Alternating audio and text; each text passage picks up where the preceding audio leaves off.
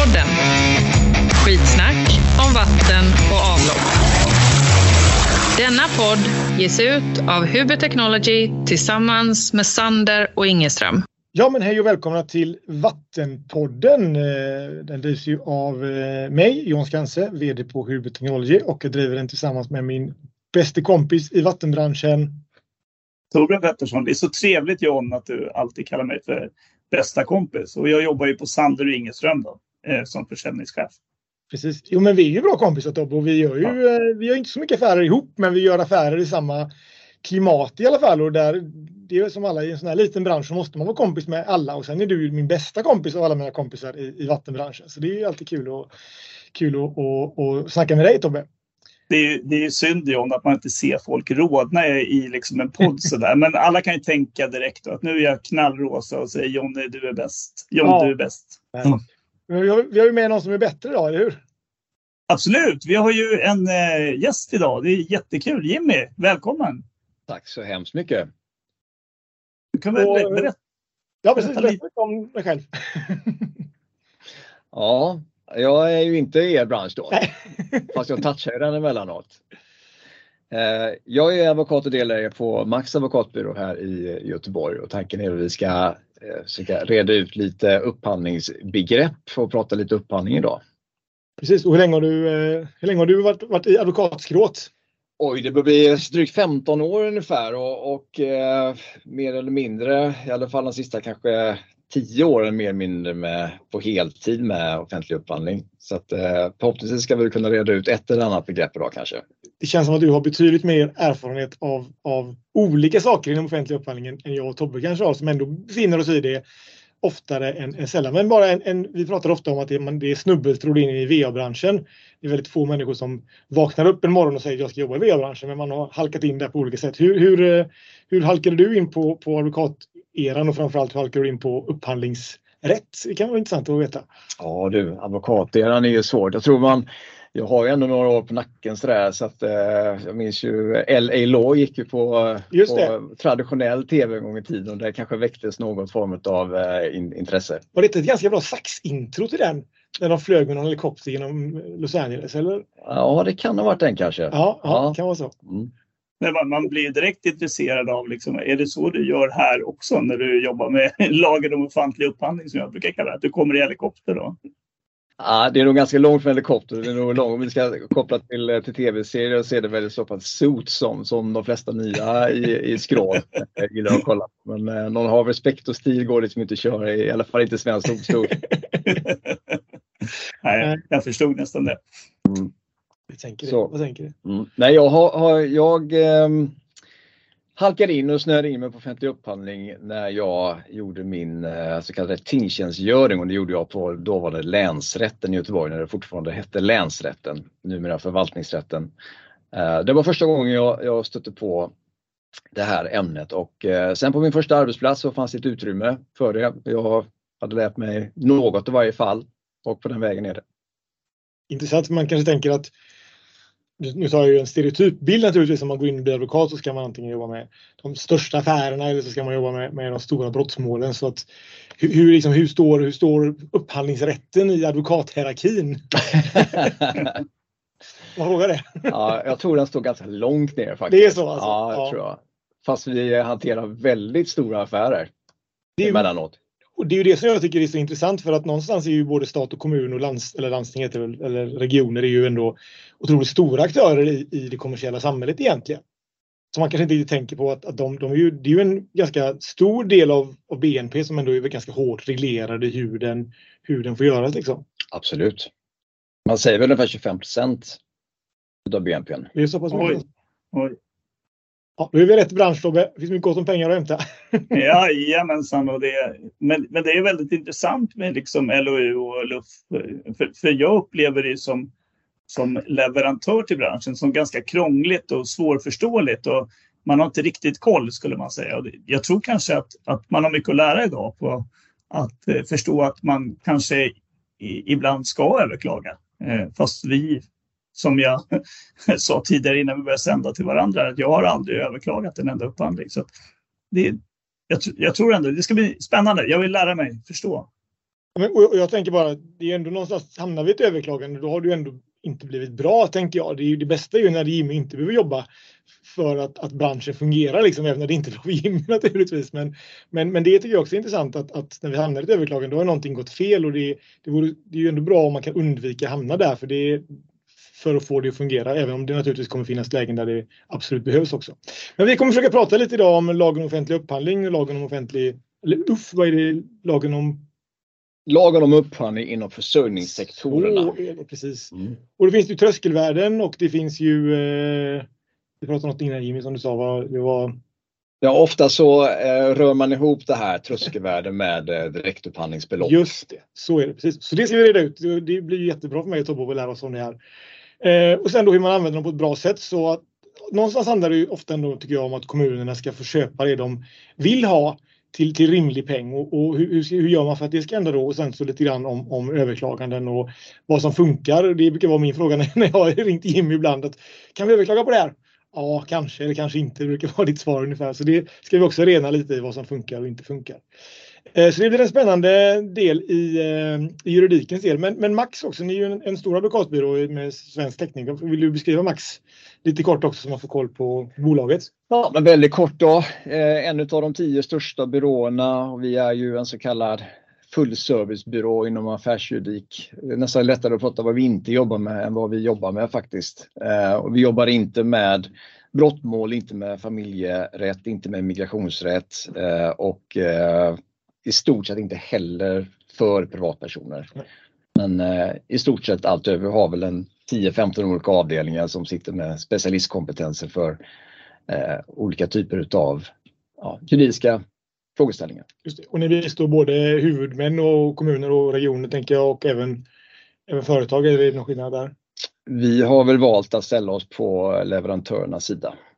Av flera olika skäl. Eh, men bland annat så är ju eh, jävsfrågorna ett bekymmer för advokatbyråer ja. och det är svårt att både hjälpa leverantörer och beställare samtidigt. Just det. Just det. Ja, det kommer bli ett otroligt spännande avsnitt. Jag är redan sjukt taggad på att få lära mig och ställa många smarta frågor som jag tror att, att eh, Jimmy kommer kunna hjälpa oss att reda ut. Så vi, ja, vi Tobbe, vi rullar vidare eller? Absolut, vi kommer tillbaka.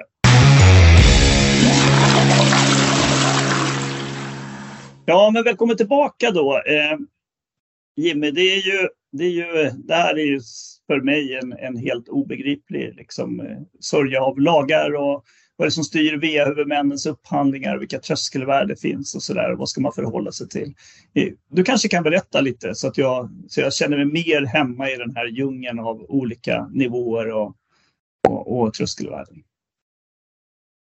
Ja, absolut. Och tar det liksom där inledningsvis bara, så många leverantörer är ju kanske lite skrämda för att liksom ta steget och börja delta i, i offentlig upphandling. Att det, det är oerhört krångligt och eh, hos beställarsidan, det är klart att många hade önskat att de inte hade behövt att eh, annonsera sina, sina upphandlingar. Men eh, samtidigt som jag brukar säga, jag håller en hel del eh, introduktionskurser i, i ämnet där deltagarna är, är liksom helt nya. Eh, och försöker ändå få dem att förstå det här att, att eh, eh, när man tittar på i, i lagen om offentlig upphandling och vi håller oss till LOU och LUF som är två av de fyra lagarna som vi faktiskt har, men det är de vi kommer att prata om idag. Så vi kommer inte hitta ett enda ord i, i de här lagarna om hur en upphandling egentligen ska se ut, hur det som säger, själva upphandlingsdokumenten. utan i mångt och mycket så behövs ju samma typ av dokumentation tas fram även om de här huvudmännen skulle slippa LOU och LUF. Eh, så att själva dokumenthantering och de kraven som ställs, det ställs ju på samma sätt i, i, en, eh, i en privat upphandling. Det som är skillnad här då är att det tillkommer ju regler som gör att eh, beställarna måste förhålla sig till en viss procedur, Eh, det finns ett gäng allmänna principer, exempelvis likabehandlingsprincipen. Att ja, du får inte bara välja den leverantören som du tyckte kom in med, med det mest så att säga, förmånliga anbudet utan anbuden är ju lämnade utifrån de förutsättningarna som, som beställarna har, har, har föreskrivit och det gäller så att säga att, att, att följa dem. Så att, Visst tillkommer det en hel del när det gäller LU och, och LUF eh, men eh, det är liksom inte så så krångligt. Det här insteget behöver inte vara så svårt. Men det är klart att man förstår att beställarna kanske hellre hade bara valt leverantör rakt ut på, på marknaden. Men någonstans kan jag ju tycka att det är, det är som du säger, det är ju ändå en upphandling som ska göras och, och jag önskar ju också att min kommun spenderar mina pengar på bästa möjliga sätt. Så att det finns ju egentligen inget fel i att göra en ordentlig upphandling och att den på något sätt är reglerad enligt ett, ett regelverk. Det, det, det tror jag nog alla är med om. Utan det är väl snarare hur man använder det regelverket på ett sätt som gör att man får Alltså vi brukar ofta prata om mest pang för pengarna Tobbe, och det, det, är väl det det handlar om också någonstans att, att man vågar skriva lite vad, vad det är man vill ha och vara tydlig med det så att det blir så, så bra som möjligt. Och sen såklart att har man ingen upphandling så kanske man har en förlorad affär. Så det finns ju någon som kan bedöma om man gjorde rätt eller inte och en förlorad affär är en förlorad affär om du gör den privat. Här så kan det ju bli en vunnen affär eller i vart fall en, en omtagen affär liksom när man håller sig till, till upphandlingsdelen. Så det är väl det som, som jag tänker gör den stora skillnaden när man jobbar mot privata eller offentliga sektorer. Ja, och eh, i det här fallet då så kommer eh, det framförallt både LOU och, och LUF att bli, att bli aktuella. Eh, därför att eh, man brukar säga så här, om man inte hamnar i LUF eller eh, de andra två lagarna som också finns då som vi förkortar LUK och LUFS, eh, så hamnar man i LOU. Och LUF kan man säga då är lite speciallagstiftning. Och det är framförallt de eh, företagen som bedriver viss typ av verksamhet som får använda sig av LUF. Och så vi kommer titta, det finns högre tröskelvärden, det finns ett högre direktupphandlingsbelopp i, i LUF så att det är klart det kan ju vara så att säga, fördelaktigt för beställaren att, att landa in i, i LUF. Eh, och då är det så att om man, om man bedriver den här eh, verksamheten eh, i form av dricksvattenverksamhet som, ehm, eh, som så att säga, föreskrivs om i LUF eh, så handlar det om att man ska tillhandahålla då driften utav de här fasta publika näten för liksom, tillhandahållande av dricksvatten och leverans av dricksvatten. Och, och om man då bedriver den verksamheten så landar man också in i LUF om den verksamheten som bolag som driver den verksamheten eh, också upphandlar någonting med anknytning till eh, vattenbyggnadsprojekt men också bortskaffande och rening av avloppsvatten. Så att om man har en organisation som både levererar, som, eller om man har en organisation som levererar vatten så borde även avloppsdelen kunna hamna under LUF. Då kan den också hamna under LUF, ja. Men om jag bara jobbar med avloppsvatten? Då landar du i LOU. Just det. Det är ganska intressant för vi har ju huvudmän som befinner sig på båda sidor ibland och de som bara befinner sig på, på avloppssidan. Mm. Ja, redan en lärdom. Precis, så att två olika lagar då kan, kan styra det här. Eh, och eh, ska man säga, Tidigare var det större skillnad på LU och LUF än vad det är idag. Exempelvis i LUF så får man alltid ha ett så kallat förhandlat förfarande som innebär att du startar med en eh, Eh, Eh, det är liksom i en tvåfas. Du har en ansökningsfas där man väljer ut x antal leverantörer om ett stort antal har sökt. De bjuds in till att lämna anbud och så får du förhandla med de här leverantörerna. Då kan du faktiskt sitta och bara förhandla pris efter att anbuden har kommit in. Det är fullt tillåtet. Eh, fast reglerna är egentligen skrivna lite grann som man ska förhandla om kanske kvalitet och så vidare. Det kan ju vara så att det skiljer väldigt mycket kvalitet mellan två anbud. Men grundnivån som man ställer krav på ligger lågt. Då kan det vara så här att eh, leverantör 1 här ligger alldeles för högt i kvalitet. Kan man sänka den kvaliteten, ja vad kan man då göra med priset? Men det är alltså tillåtet bara att förhandla om, om pris då. Mm, mm.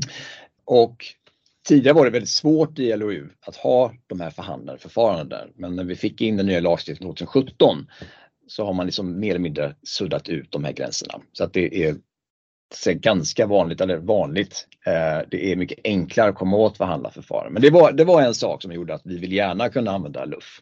Just det. Och så har de då olika tröskelvärden. Och det där är då ett begrepp som ofta så att säga, finns liksom olika uppfattningar om vad är det där för någonting. Jo, vi har ju en skyldighet då som eh, medlemsstat eh, att implementera direktiven från EU. Det är bara att EU-lagstiftaren struntar fullständigt i vad respektive medlemsstat gör med sina upphandlingar såvida inte man kommer upp till ett kontraktsvärde. Och det kontraktsvärdet, det kallas för tröskelvärdet, för direktiven är inte tillämpliga. Eh, och det gör så att säga att eh, de olika medlemsstaterna har då separat lagstiftning för upphandlingar som har ett mindre värde. Och jag tror att i, i Sverige så är liksom majoriteten utav upphandlingar landar under det här tröskelvärdet. Och då styrs det 19 kapitel. Vi kanske kommer in på det sen, men vi fick ett nytt, mycket mer flexibelt regelverk här i februari förra året. Så att tröskelvärdet handlar egentligen om vilka bestämmelser i LUF och LOU som man hamnar i helt enkelt. Då har jag ju direkt en fråga om det där med tröskelvärden och sådär. Eh, om man tittar på det jag gör mycket eller det Sander Ingeström gör mycket så säljer vi ju varor, produkter eh, till, till beställarna och då är inköpsvärdet en del av, av vår tjänst så att säga. Men, men den faktiska kostnaden för beställaren är ju betydligt högre och då är frågan om man tar någon hänsyn till det i LUF och LOU. Alltså att man ser till någon total cost of ownership eller om man har någon LCC-kalkyl då i, i, i, i den delen eller om det är bara investeringen man pratar om. Ja, vi har ett eh, kapitel och det är kapitel nummer fem som, som används för att eh, ge upphandlande myndigheter så att säga, riktlinjer för hur beräknar man det här värdet helt enkelt. Och här är det lite skillnad mellan LOU och LUF och den tredje lagen då som vi kallar för LUK, det vill säga lag om koncessioner. Där, har man, där beräknar man kontraktsvärde på ett lite annorlunda sätt, liksom säga eh, alla intäkter som kan tänkas komma från den här koncessionen.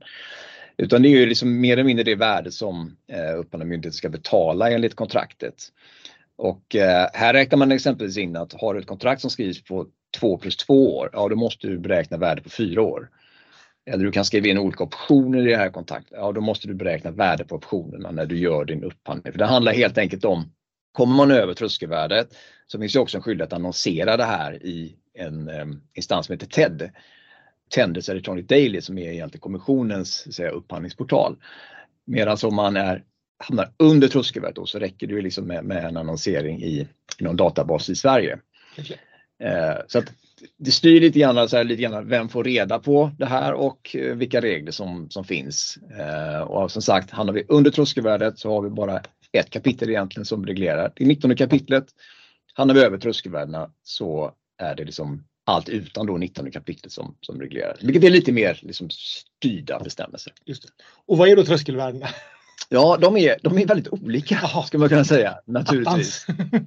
det här ska verkligen inte vara lätt utan om man är i LOU då, det vill säga upphandling görs enligt LOU, så har vi först olika tröskelvärden beroende på om det är statliga myndigheter som gör upphandlingen respektive om det är exempelvis en kommunal myndighet. Här, här ställs liksom högre krav på stat och där är tröskelvärdet drygt 1,4 miljoner kronor. Det vill säga kontraktets värde. Mm. Eh, Medan eh, det är drygt 2,2 miljoner om det är en kommunal enhet som eh, är beställare. Och när det kommer till er bransch då så, så får man också titta på ja, men är det här en del av en byggentreprenad? Ja, då är ju tröskelvärdet nästan 56 miljoner kronor. Medan alltså om det handlar om att bara leverera in så att säga produkter och varor, då landar vi in då eh, på, i de flesta fallen då, drygt 2,2 miljoner i tröskelvärde. Och vad, vad blir gränsdragningen mellan bygg och varuleverans. Vad, vad, vad, krävs för att bli definierad som en byggentreprenad? Ska det gjutas saker och läggas tak på eller ska det det finns en bilaga. Naturligtvis. ja, det gör det. Bilaga 1 till eh, LOU och till LUF. Eh, det är så att säga bilagan för byggentreprenader och det är ganska mycket som, som går in där. Det kan vara olika former av eh, reparationer, det kan vara liksom eh, ombyggnationer, nybyggnationer och så vidare. Eh, och exakt var, var gränsen går, eh, det får man titta på så att säga, eh, i, i varje enskilt fall. Då. Men tänker ni liksom, ni ska lägga liksom, eh, eh, liksom rörläggning och så vidare under en, en ny, ny projekt, då kommer det vara en byggentreprenad. Okay. Ja, ja. Medan om ni levererar en pumpstation till, till någon, ja, då kommer det sannolikt vara ett, ett varukontrakt. Okay. Okay. Ja, men det, det, jag förstår och, och, det är väl därför kanske man inte i, i våran värld, eller i min värld i alla fall, eftersom vi i princip alltid bara levererar maskiner till någon byggare ibland eller direkt till beställare ibland. Så, så hamnar man ju liksom på 2,2 miljoner om jag har förstått det rätt nu då. Ja, och då har vi pratat LOU då. Ska vi hoppa över till LUF? Det tycker jag vi gör. Det tycker vi gör. Eh, då, då har vi eh, inte uppdelning mellan statliga och kommunala utan vi har ett eller en, ett tröskelvärde för varor och tjänster. Och det ligger på knappt 4,5 miljoner kronor. Medan det är samma tröskelvärde för byggentreprenad. 56 miljoner. Men det där är ju ändå intressant för att det om man som jag tolkar det då som vi har ett en motpart som jobbar med både vatten och avlopp, vilket ändå många av dem gör. Eh, då är det 4,5 miljoner som gäller som tröskelvärde medan om de bara jobbar med avlopp så är det 2,2. Mm. Mm. Kan man säga. Och när vi börjar prata om det här med tröskelvärden och lite missuppfattningar och så vidare så, så äh, märker jag ju av, äh, om inte dagligdags så väldigt ofta i varje fall att, att äh, det sammanblandas då med direktupphandlingsbeloppet. Det beloppet är 700 000 i LOU och 1,2 miljoner i LUF. Okej, okay, och, och var tydlig då. Vad är direktupphandlingsbeloppet? Då behöver man inte fråga någon utan då kan man handla direkt av en, en leverantör till exempel. Är det så? Eller? Ja, precis. Just det. Ja, men John, vi känner igen det där med direktupphandlingsbeloppet. Det är, det är ganska vanligt att de här gränserna finns för oss när, när någon behöver ha en ny maskin och en har havererat, eller hur? Ja men, men precis, det, det utsätts, vi, utsätts vi eller hamnar vi ofta i och det är klart att det, det är ju det är på någonstans, någonstans skönt att vi kan komma under det. Men de är också ganska låga de beloppen. Du, du får ju i ärlighetens namn inte jättemycket pengar. Eller jättemycket pengar, men du får inte jättemycket saker för 1,2 miljoner i, i våran värld. Eh, I min erfarenhet i alla fall. Men, men det finns ju en del affärer man kan göra under, under det beloppet. Men finns det några begränsningar hur en direktupphandling måste vara eller kan jag bara skicka en fråga vad kostar en, en slampump eh, och så svarar du eh, det och så gör man en affär där. Tittar vi på det ur ett rent liksom, LOU, luftperspektiv eller upphandlingsperspektiv så kan du välja en leverantör. Däremot så har ju då ofta eh, de upphandlande myndigheterna själva så att säga, interna styrdokument som, som innebär att de får aldrig köpa direkt om dem för 700 000 eller 1,2 miljoner. Men det är för, man kan säga att direktupphandling är en icke formstyrd anskaffning. Så att här kan ju myndigheterna välja lite grann hur de vill göra.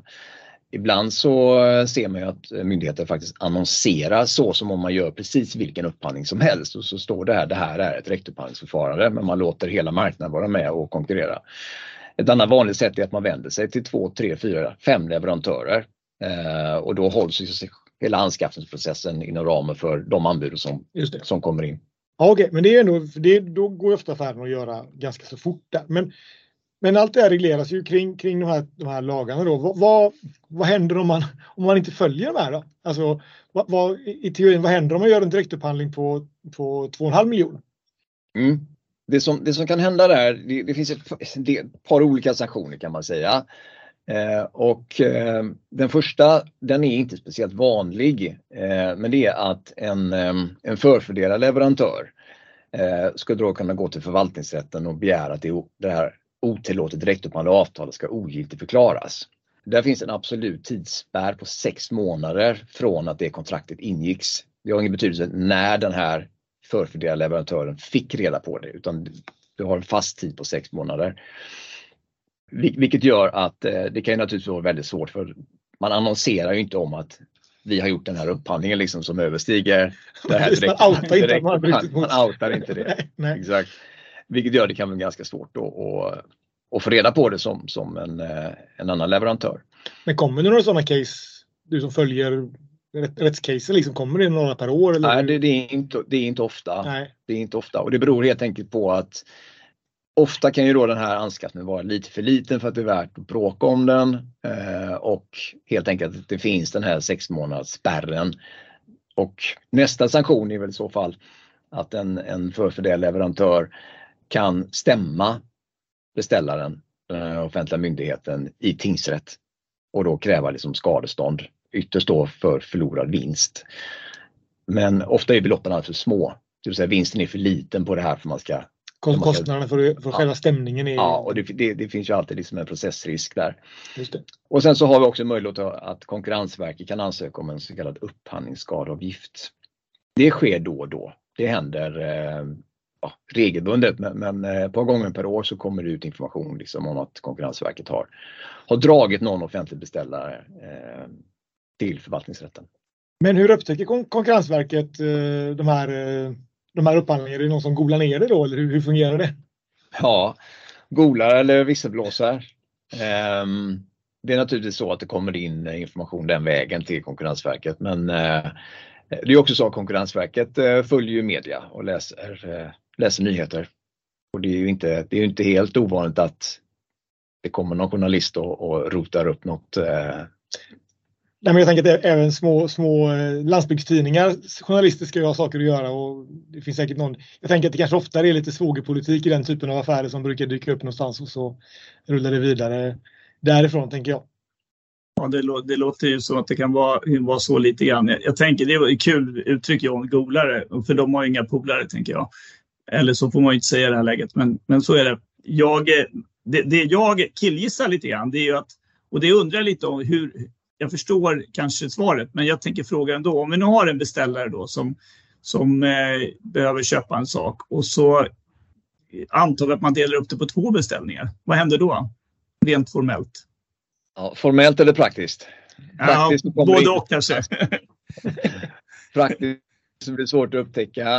Uh, formellt så är det ju så att säga att uh, är man medveten om att man bara gör den här uppdelningen för att komma under ett visst tröskelvärde eller att komma under direktupphandlingsbeloppet så är det ju inte tillåtet då. Utan eh, det är ju den eh, totala värdet av det här kontraktet som man egentligen så säga, anskaffar som eh, ligger till grund för bedömningen kommer vi under eller över direktupphandlingsbelopp eller tröskelvärden. Just det. Ja, men det här är ju en, en, liten, en liten djungel och jag tänker att jag kan ibland uppleva att även våra motparter i kommun eller i, i huvudmännen har inte alltid det här helt klart för sig och sen så tror jag lite så som vi blandar tröskelvärden och, och, och så där så kan det nog vara svårt att få in de interna rutinerna också som, som någonstans är tänkt att alltid användas och beskriva, beskriva hur man ska göra oavsett vad man gör med, med vad som är, vad som är lag, lagstyrt där tänker jag. Men, men något som vi upplever ofta om vi är inne på LOU det är att, att det blir ganska lite, lite dialog. Det är liksom, det är, någonstans så kan man ha lite förprojekt och sen så kommer det ut ett, kommer det ut ett färdigt förfrågningsunderlag som är liksom väldigt rigidt. Och så är man hänvisad till frågor och svar i någon hyfsat dålig eh, databasvariant där man ska skicka in saker och man ser inte vem som frågar och så blir det, känns det som att det blir liksom ja, det blir nästan någon form av paria. Man får inte ens prata med varandra. Och, och om inte jag är missunderrättad så gjordes det ju en förändring i LOU för några år sedan som öppnade upp för en dialog under förfarandet på ett annat sätt. Hur, vad, har jag rätt där eller är jag, är jag miss, miss, missledd i min kunskap? Nej, jag tycker du beskriver situationen eh, relativt väl faktiskt John. Eh, det är ju inte alltså, varje myndighet har ju, har ju sina förutsättningar, resurser, kunskaper också givetvis. Eh, men det är klart att man fortfarande undrar om det finns eh, de här myterna kring, i alla fall för dialog.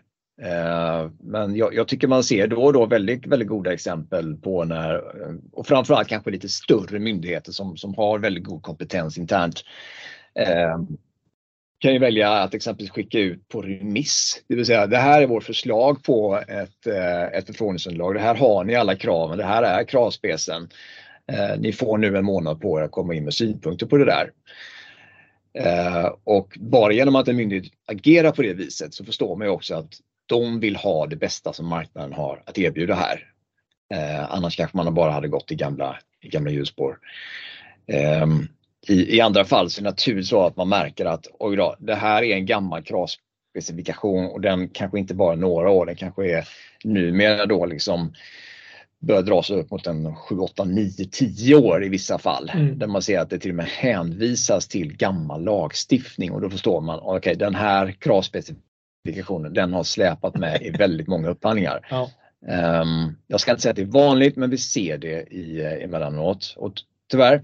Du har rätt i det Jan eh, och det är ju återigen tillbaka då till februari förra året eh, när vi fick det här nya flexibla regelverket som styr upphandlingar under tröskelvärdet. Eh, men jag tycker inte det är den viktiga dialogen. Man har kommit för långt då. Det är inte, inte där som myndigheterna ser till att man får rätt rimliga, proportionerliga, ändamålsenliga krav. Det får man genom att ha dialog med leverantörerna innan man har publicerat sitt förfrågningsunderlag. Där mm. har myndigheter väldigt, väldigt stor eh, alltså möjlighet att, eh, att prata med marknaden. Mm. För det är intressant och det har vi pratat om tidigare på Tobben på med olika projekt som kommer ut och går om och kommer ut och går om för att, för att ingen vill lämna eller för få lämnar eller ingen vill gå med på de kraven som finns. Så det låter ju egentligen som en, en ganska bra sak att skicka ut sitt förfrågningsunderlag på remiss för att få in lite synpunkter på det innan Vilket gör att, att vi i branschen kan säga men här är risken för stor när ni skriver så här. De här villkoren är orimliga, de här kommer vi inte lämna på. För då kan det, det bli någon form av temperaturtagning för hur min, hur min affär kommer flyga på marknaden om någon ens vill göra den. För att vi upplever ju ofta, och vi kommer komma in på det sen, att man, man vill ha samverkan så länge någon tar all risk. Och problemet med risk är ju att den som, den som den som bäst har kunskap om risken är också den som bäst kan värdera risken. Det är så det är i alla affärer. Men, men om man använder ett byggkontrakt för att bygga en processanläggning till exempel med 10 års garantier och sådär. Då blir ju risken ofta väldigt, väldigt stor och svår att överblicka och därmed så väljer man inte att vara med eller, pris, eller inte prissätta sig. Men har du något bra exempel på någon myndighet som har gjort en sån remissupphandling? Jag kan nog inte bara namedroppa någon sådär rakt av just nu då. Men, men eh, framförallt lite större upphandlade myndigheter har vi ju sett genom åren ja hantera det på det viset. Eh, men det finns ju andra olika typer. Eh, även här har ju det engelska uttrycket RFI, liksom eh, Request for Information, kommit, kommit upp på, på senare år. Och man kan, det, här, det här kan myndigheterna göra helt formlöst. Det enda de behöver göra, de behöver beakta likabehandlingsprincipen. Så att pratar man med leverantörer eh, så får ju då myndigheten så att säga, inte använda den informationen för att fullständigt rikta en upphandling. Samtidigt har det visat sig att det är svårt att klaga genom en ansökan om överprövning på den typen av agerande. Mm. Men det finns ju några domar och vi kan väl lyfta några exempelvis om man tar en hel kravspecifikation ifrån en viss tillverkares produkt och bara mer eller mindre kopierar in det här är vår kravspecifikation så går inte det. Nej. Eh, likadant om man tar en leverantörs hela artikellista och ställer det här är det här är varorna som du ställer krav på att ni ska ha. på de här artikelnumren. På de här artikelnumren mer eller mindre. Ja. Så går inte det heller. Nej. Men myndigheten kan ju samla eh, och prata med, eh, med liksom branschföreträdare, eh, branschorganisationer. Man kan exempelvis välja att eh, kalla x antal leverantörer till en, eh, en träff, formlöst att säga. Men man kan också prata med, med leverantörerna enskilt en och en. Mm. Men man behöver hålla sig till den här principen med likabehandling också och kanske också principen om proportionalitet då att man inte har något krav som, som är orimligt högt för att det finns en leverantör som kan klara det kravet. Och ut genom det, ja precis. Ja. Det, det, där känns ju ganska bekant faktiskt. Jag skulle säga att det där har blivit vanligare att man att man faktiskt i, i en slags förstudie, en kommunal förstudie, eh, ställer frågor kring, jag hade tänkt att sätta de här kraven, liksom, innebär det att ni kan följa med på det här och vill ni följa med med de här kraven? Ja eller nej i princip. Och det tycker jag på något sätt är ganska fair ändå. Då är det ändå en lika princip. Då.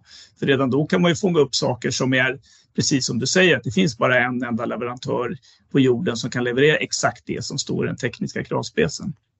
Ja, Ja, men det där är intressant och vi kan hoppas att vi ser mer av det och jag tänker att pratar man teknik är det ofta lätt att prata just teknik men det finns också upphandlingsformen och kontraktsformen och vitesformerna som kanske ofta är de som gör att man, man väljer att vara med eller inte vara med. Och de delarna kanske man inte är lika noga på att prata om i ett tidigt skede utan då är det mycket hur ska, får vi plats med det här, hur kan det se ut och sådär men jag upplever ofta att det som kontrakten failar på till slut är ofta att det är för mycket risk i dem. Så som de är skrivna och, och Eftersom ofta det är otydligt vad som, vad som kommer in i ett reningsverk. Det är liksom hela, hela våra, våran bransch problem att vi vet ju inte vad som kommer in men det kommer väldigt mycket hela tiden naturligtvis. Då ska man ta ansvar för det. Ja, men om vi ska sammanfatta den här redan lite grann så har vi då alltså LOU och LUF som är de huvudsakliga sakerna som vi behöver hantera i, i våran bransch och vi har då ett, ett eh, tröskelvärde på 2,2 miljoner för kommunalt i LOU och 4,5 miljoner för LUF och direktupphandlingsbeloppet är 700 000 respektive 1,2 miljoner. Ja, kilar inte in i byggandet, är det byggentreprenadkontrakt. Just det, då är det 56 56. Ja, och så tar vi med oss att det inte är så svårt att göra en, en remissinstans innan man snurrar vidare med sin upphandling. Korrekt. Strålande, då eh, går vi strax vidare till del nummer två. Ja, men om vi rullar vidare lite då så pratade vi nu alldeles nyss om, om eh, om liksom fördialog och sådär. Och, och någonstans det som man ofta har med sig är ju att man behöver ha ett antal referenser av att ha gjort liknande projekt. Eh, och man vill ha ett kvitto på att man har gjort dem i, i, samma, i samma storlek ofta. Men det är sällan man liksom värderar hur, hur nöjd kunden blev eller om det, om det blev sådär. Och det här är ju Ofta ser man ha kanske tre, fyra referenser över en viss storlek inom en viss geografi och sådär. Får man, är det liksom fritt för huvud huvudmännen att, att välja och vraka kring de här liksom, utvärderingskriterierna och, och om det är kick-out kriterier eller inte eller finns det någon Alltså, finns det, vad, vad finns det för rimlighet där liksom? Mm.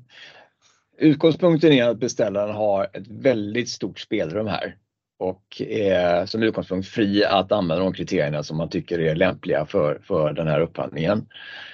Ehm, men man kan använda referenser i eh, säga, två olika delar, två olika faser i upphandlingen.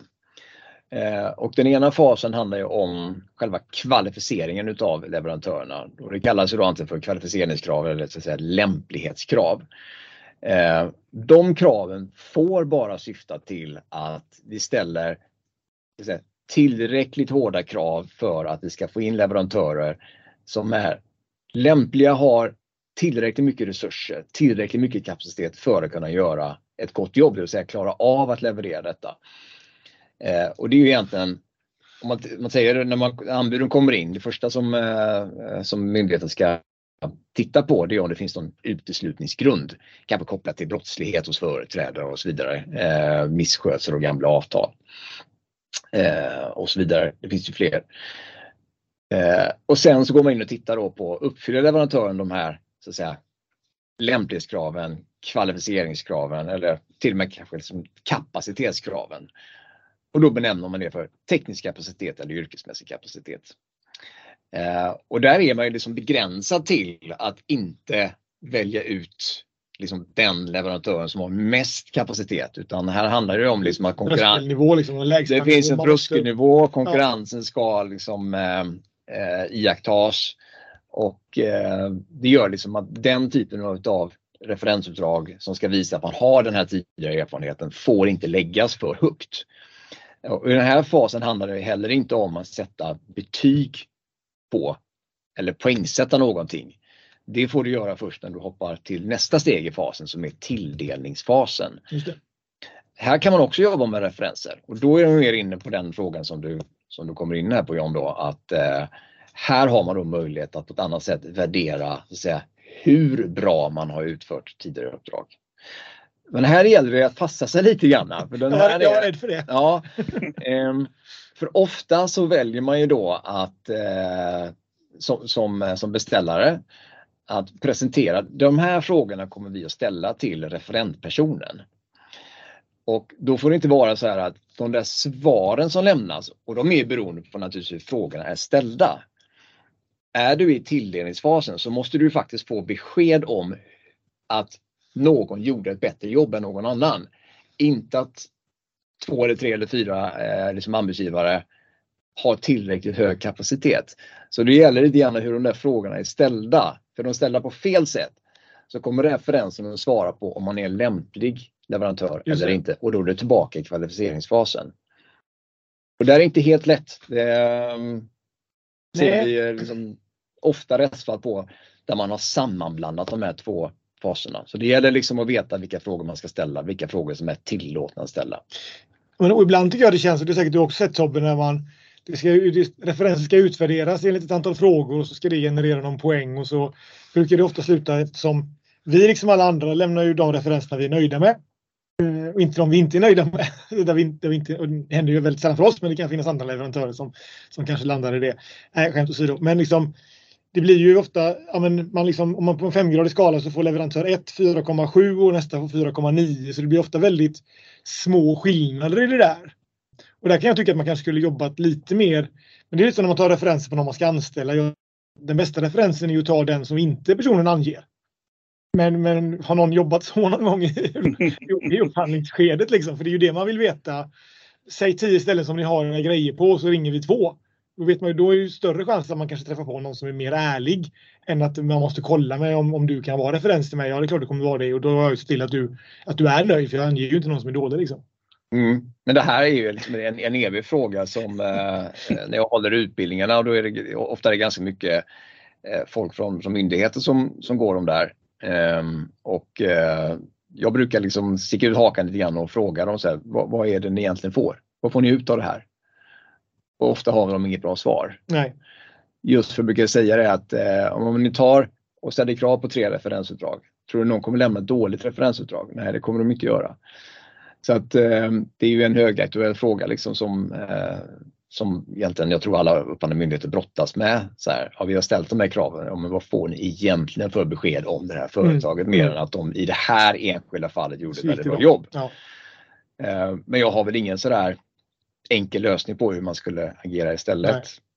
Men det är ganska många myndigheter och det, och det får, får myndigheterna också göra då att de ställer krav på att eh, om, eh, om eh, anbudsgivaren har haft ett eh, liknande uppdrag för beställaren så måste det uppdraget vara ett av de här två eller tre referensutdragen som man faktiskt... Så så sätt så kan ju eh, beställarna eh, Ibland kan det vara så här att man säger att ni måste nå upp till en viss poäng för att överhuvudtaget vara godkända. Mm. Och då är vi tillbaka i kvalificeringen. Och har man varit oerhört nu missnöjd med en tidigare leverantör så sätter man en låg poäng där och sen så är ju den förkastad. Men det är ju egentligen ett bra sätt om man har en leverantör som har gjort bort sig som man inte var nöjd med att de måste ange sitt, som du säger, det egna referensuppdraget och blir det för lågt så kan man, få, kan man ju någonstans diskvalificera dem eller inte, eller varför får de rankas lågt tack vare det då? Ja, sen kan man ju tycka att olika leverantörer ställs i, i, i olika situationer. Ska du vara gynnad av att inte ha levererat till den här upphandlande myndigheten tidigare? Och det blir ju egentligen effekten utav det. Mm. Men eh, det godkänns i domstolarna. Mm. Mm. Och kan man liksom ställa krav på att du ska ha levererat x antal pumpar av den här typen tidigare? Eller är det liksom, hur, hur hamnar det med likabehandlingsprincipen att en ny spelare på marknaden inte skulle kunna, skulle kunna komma in liksom? Ja. Um, alltså i grund och botten så är ju EU-direktiven eh, och den svenska lagstiftningen eh, liksom en skyddslagstiftning för leverantörerna. Men med tanke på hur praxis ut så kan man verkligen undra om det inte är precis tvärtom. eh, men, men tanken är i alla fall att det här är en skyddslagstiftning för, för leverantörerna. Men den är inte så stark att den innebär att alla leverantörer i hela branschen ska kunna delta i alla upphandlingar utan man ska tillse att det finns konkurrens, man ska ta tillvara på konkurrensen. Och kommer in mellan tre till fem anbud så är det, ska det, det väldigt mycket till att en domstol tycker att man inte har tillvaratagit eh, konkurrensen. Så att, och det, det, det är ju så här eh, som, som många leverantörer gör att, att eh, man klagar på, här, på låga anbud och så vidare eller för låga anbudspriser. Det kan ju vara så att eh, den upphandlande myndigheten i en viss eh, upphandling har ställt väldigt låga krav. Här finns chansen för oss att slå oss in på marknaden. Här finns chansen att ta det där referensuppdraget. Absolut. Eh, det får kosta vad det kosta vill. Vi får ge bort de här pengarna men vi måste se till att vi vinner det här kontraktet. Mm. Eh, och att lämna ett lågt pris för att ta marknadsandelar är ju fullt tillåtet. Mm. Ja, men det är inte olagligt att göra dåliga affärer. Nej. Nej, som tur är. Annars kommer ju aldrig nya aktörer in då i ett sånt läge. Jag, jag, jag bollar tillbaka lite till referenser där, för det, det, är ju ganska vanligt att man lämnar referenser och du var inne på pumpar då, som är, är liksom en, då ska man ha fem referenser ibland. Men jag upplever nog faktiskt att det är ganska ofta i kvalificeringsfasen att man liksom på något sätt eh, visar att man har gjort och kan göra det här direkt. Sen så tycker jag när man verkligen utvärderar de här referenserna så är det man har du fem referenser på en renvattenpump till exempel i en, en, en LOU då, eller LUF blir det kanske då i det läget. Om jag har lärt mig någonting nu. Får du rätta mig Jim om jag säger fel annars. Eh, så, så det är klart, man lämnar fem referenser på liknande installationer som man ska göra. Och sen blir poängbedömning för alla leverantörer eh, fem. Så det ger ingenting i den utvärderingen menar jag. Det är rätt vanligt skulle jag säga i våra maskinupphandlingar som vi ser. Så det är ju ingen som, som ni säger, som ger en, dåligt, en dålig referens inte gick som man hade tänkt sig. Man ger ju naturligtvis den man vet att det har gått bra. Man dessutom checkar ju med, med mm. sin, eh, sin gamla partner att får du vara referens? Liksom, eller kan du vara referens för oss?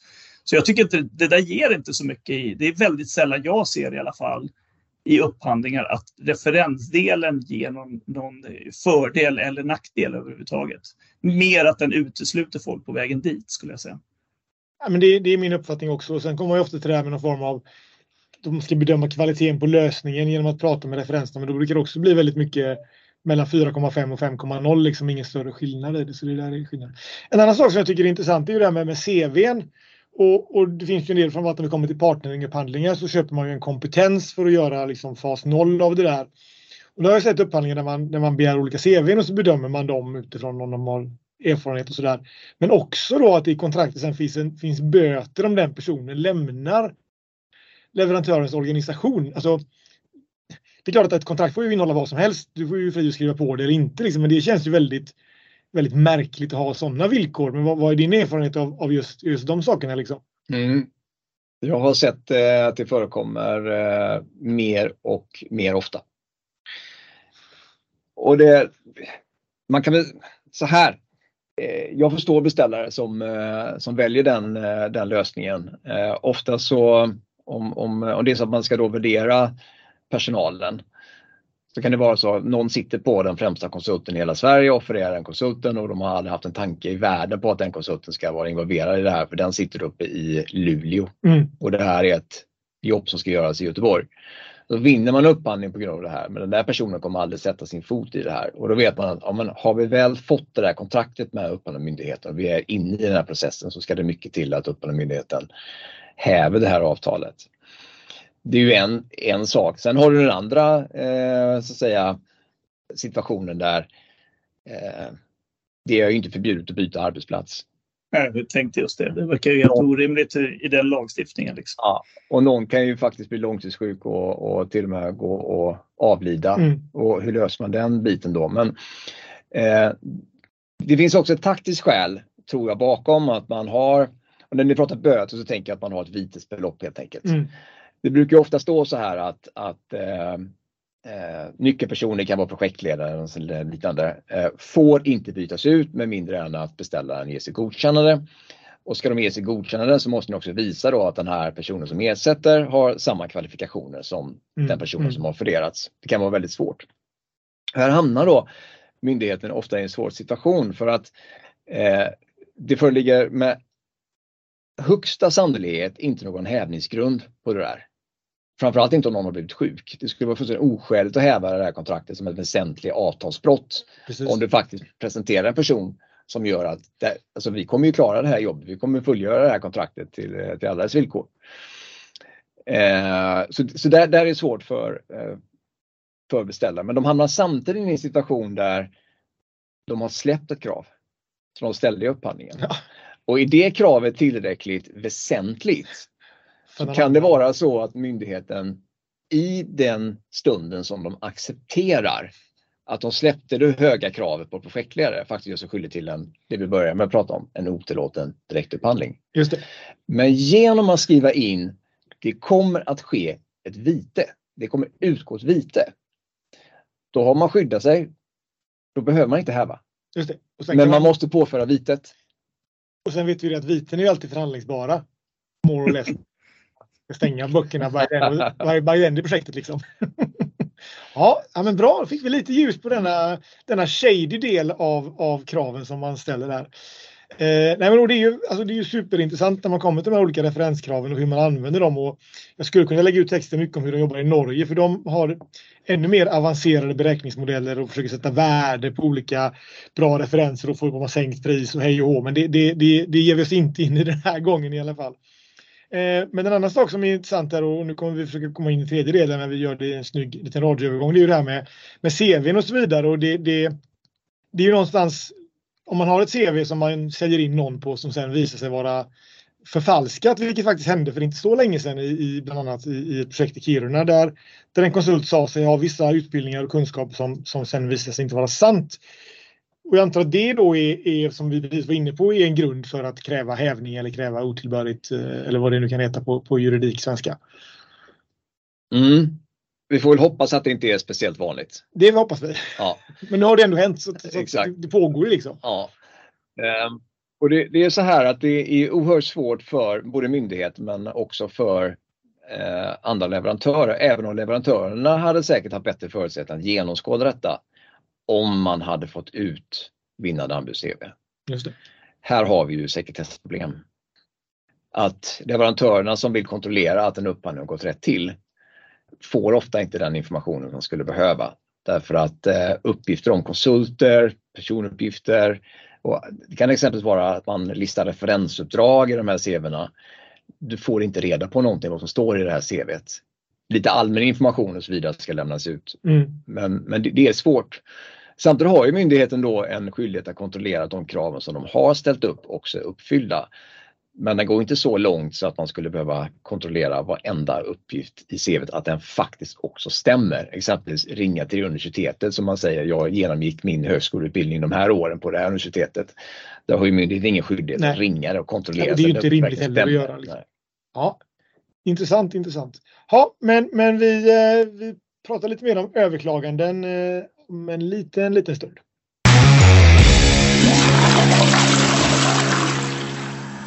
Ja, Jimmy. Eh, då undrar ju en person som jag som jobbar på ett, ett, ett litet företag.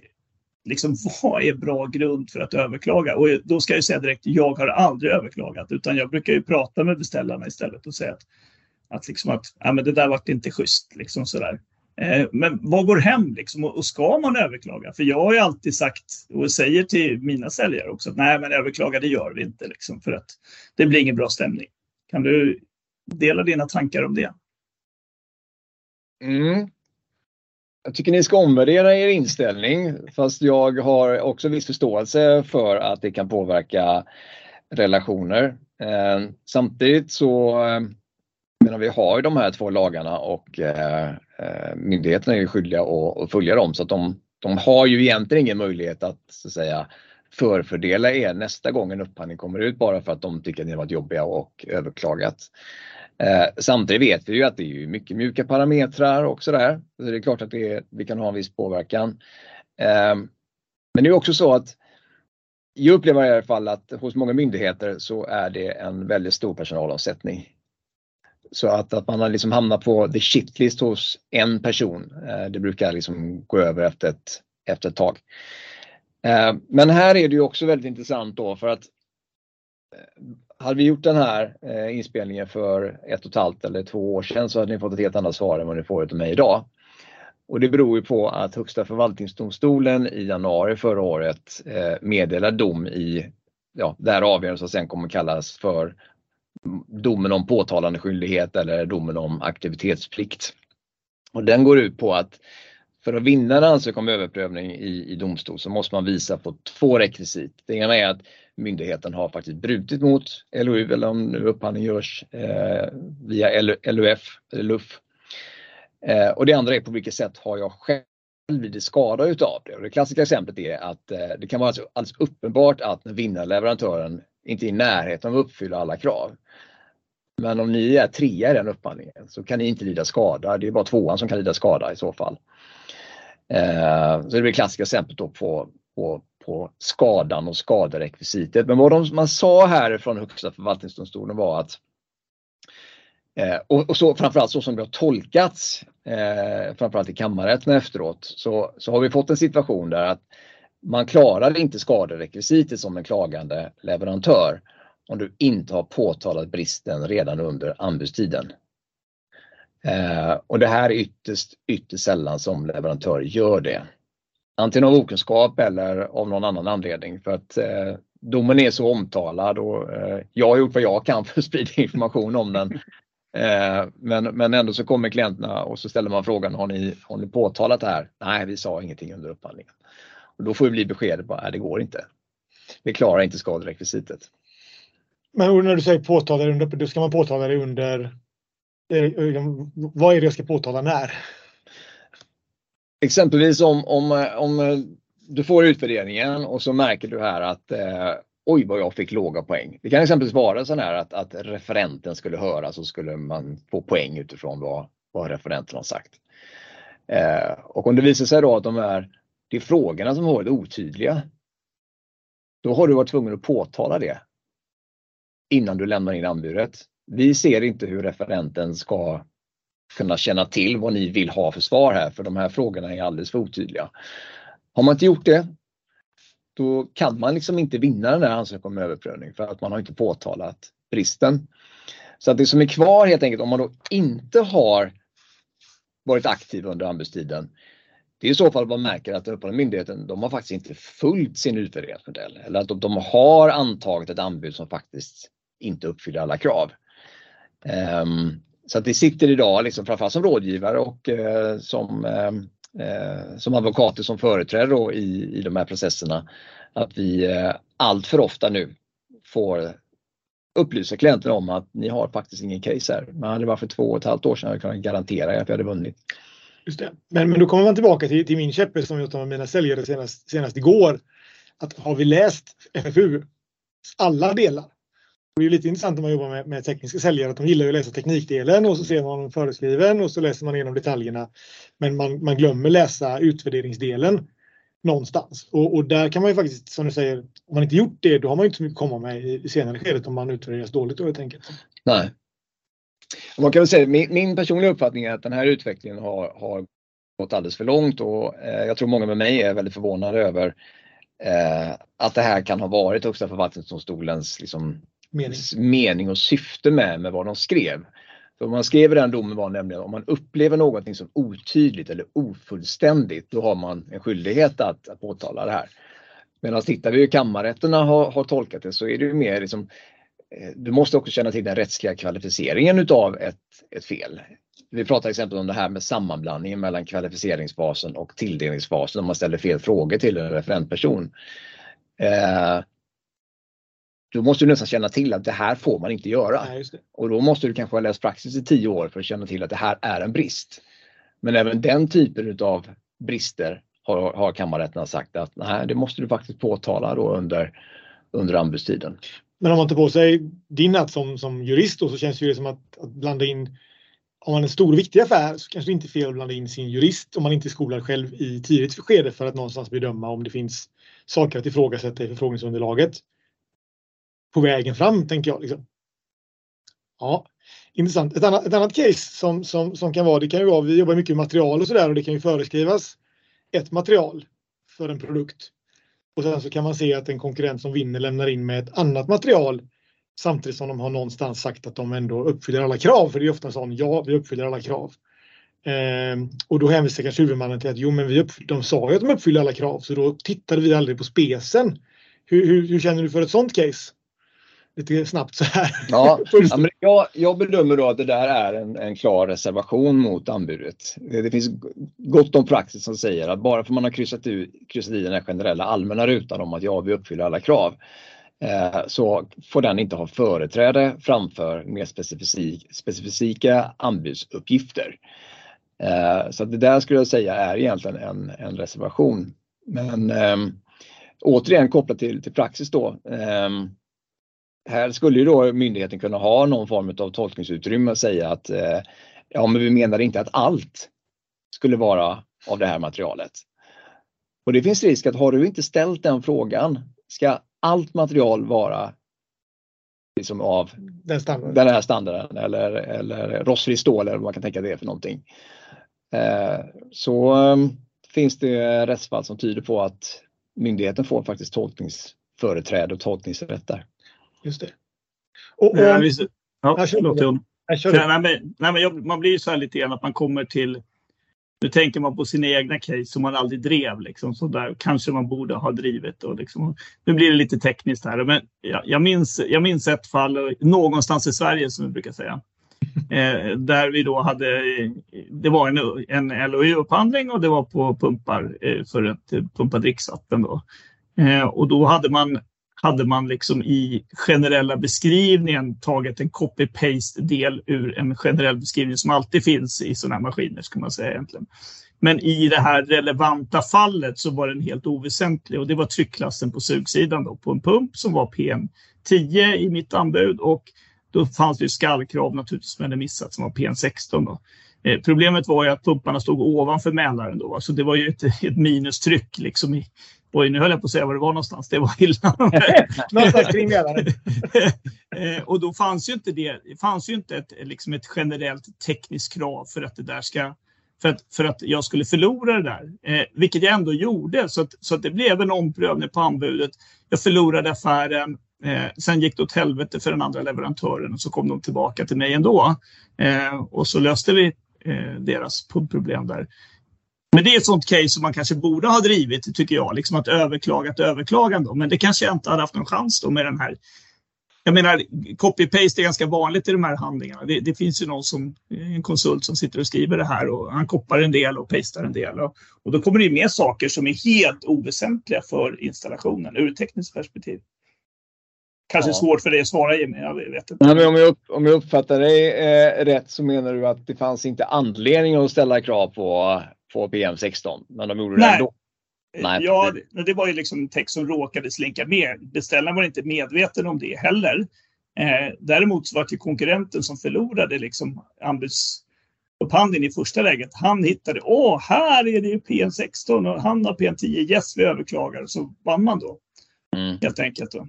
Nej, den här hade jag inte eh, rådgivit dig att du skulle ta och, och, överklaga. Ett krav är ett krav och eh, man brukar också säga så här att eh, det här, eh, nu befinner vi oss på den noggranna spelplan. Det gäller att läsa ja, hela underlaget. Ja, nu löste, löste det sen. Men då har ett annat exempel. Nu kommer det fler grejer här som jag tyckte också var väldigt intressant. Det jag ändå påtalade, även om jag inte gjorde någon överklagan sen. Då. Och då är vi på, på kompressorer då för att tillsätta syre i vattnet. Och då stod det i skallkravet att, att kompressorerna fick inte innehålla någon olja då. Eh, och då var ju skälet till det att man, man, man liksom var rädd för att det här skulle kunna kontaminera syret. Då. Eh, och då blev det ju så att, att eh, jag ställde frågan ja, men om jag garanterar att, att luften är under upphandling nu, att luften är syrefri så att säga. För oljan kan inte ta sig den vägen, är det okej okay då? Då fick jag ett svar, nej det är inte okej. Okay.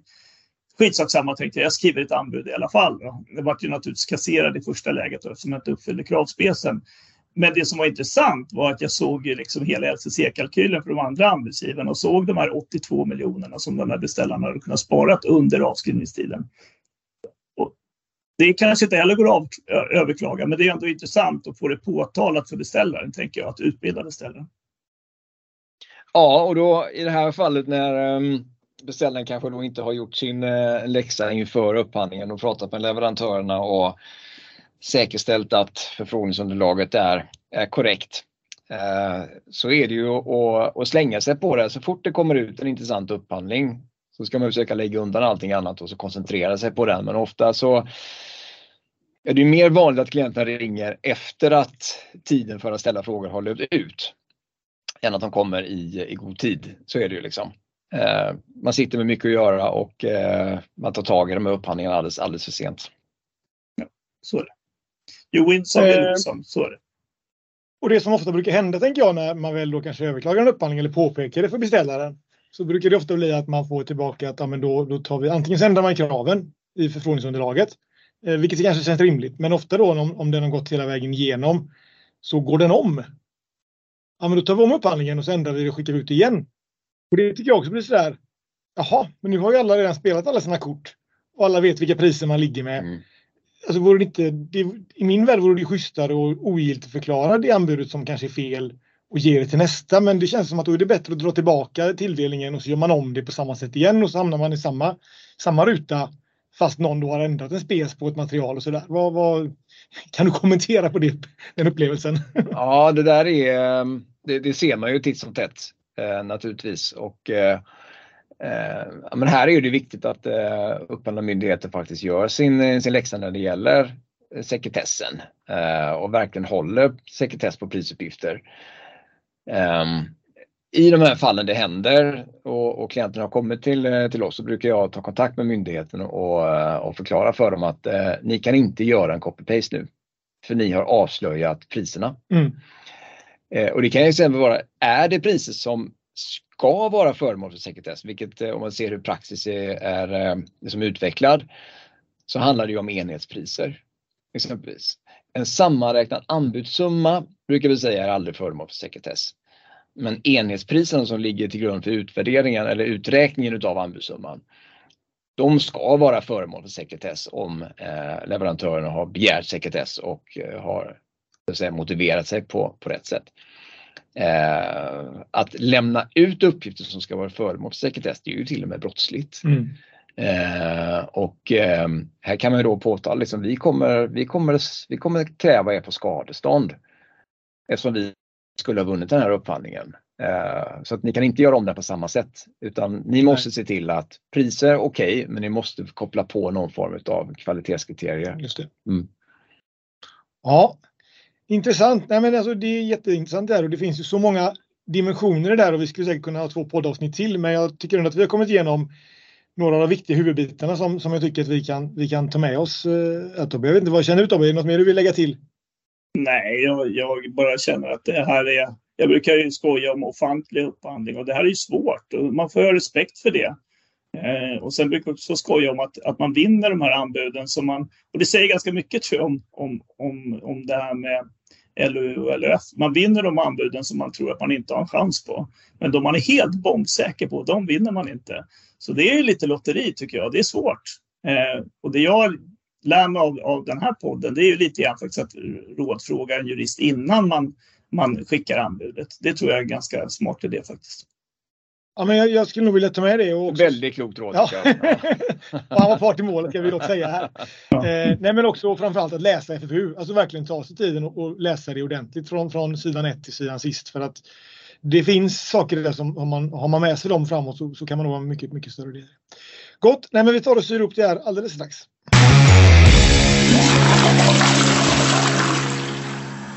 Nej, men då får vi väl ta och, och, och, faktiskt börja på någon slags tack Jimmy för att du har lärt oss jättemycket om LULF som jag i alla fall hade ingen aning om hur det fungerade och, och, och liksom, jag trodde ju det, jag jobbar ju i den här branschen så det var väldigt lärorikt och det skapar ju många tankar faktiskt. Eller vad säger du John? Ja men, men absolut, och som du säger, även om man har, har läst på och jobbat i en del projekt och har en del erfarenhet av det så finns det ju ändå men, men någonstans så känns det som att vi i vår lilla vattenvärld lever på vårt sätt och det är ju upphandlingen ser likadan ut i samma konsulter som i samma saker och, och kommunen agerar lite olika och så dyker det upp någon kommunjurist som har lite åsikter om det här med sekretess, vad som är sekretess och inte. Men ja, det blir väl som alltid när vi har en gäst med Tobbe att man lär sig så otroligt mycket att man inser hur lite man kan. Eh, och inser hur, hur, bra det är att ha kompisar i olika delar av, av, av, av värdekedjan för att, för att bättre förstå, eh, förstå de möjligheterna man har där. Och det som jag kanske bara kan känna är att jag skulle också uppskatta att om huvudmännen hade bättre kunskap om det.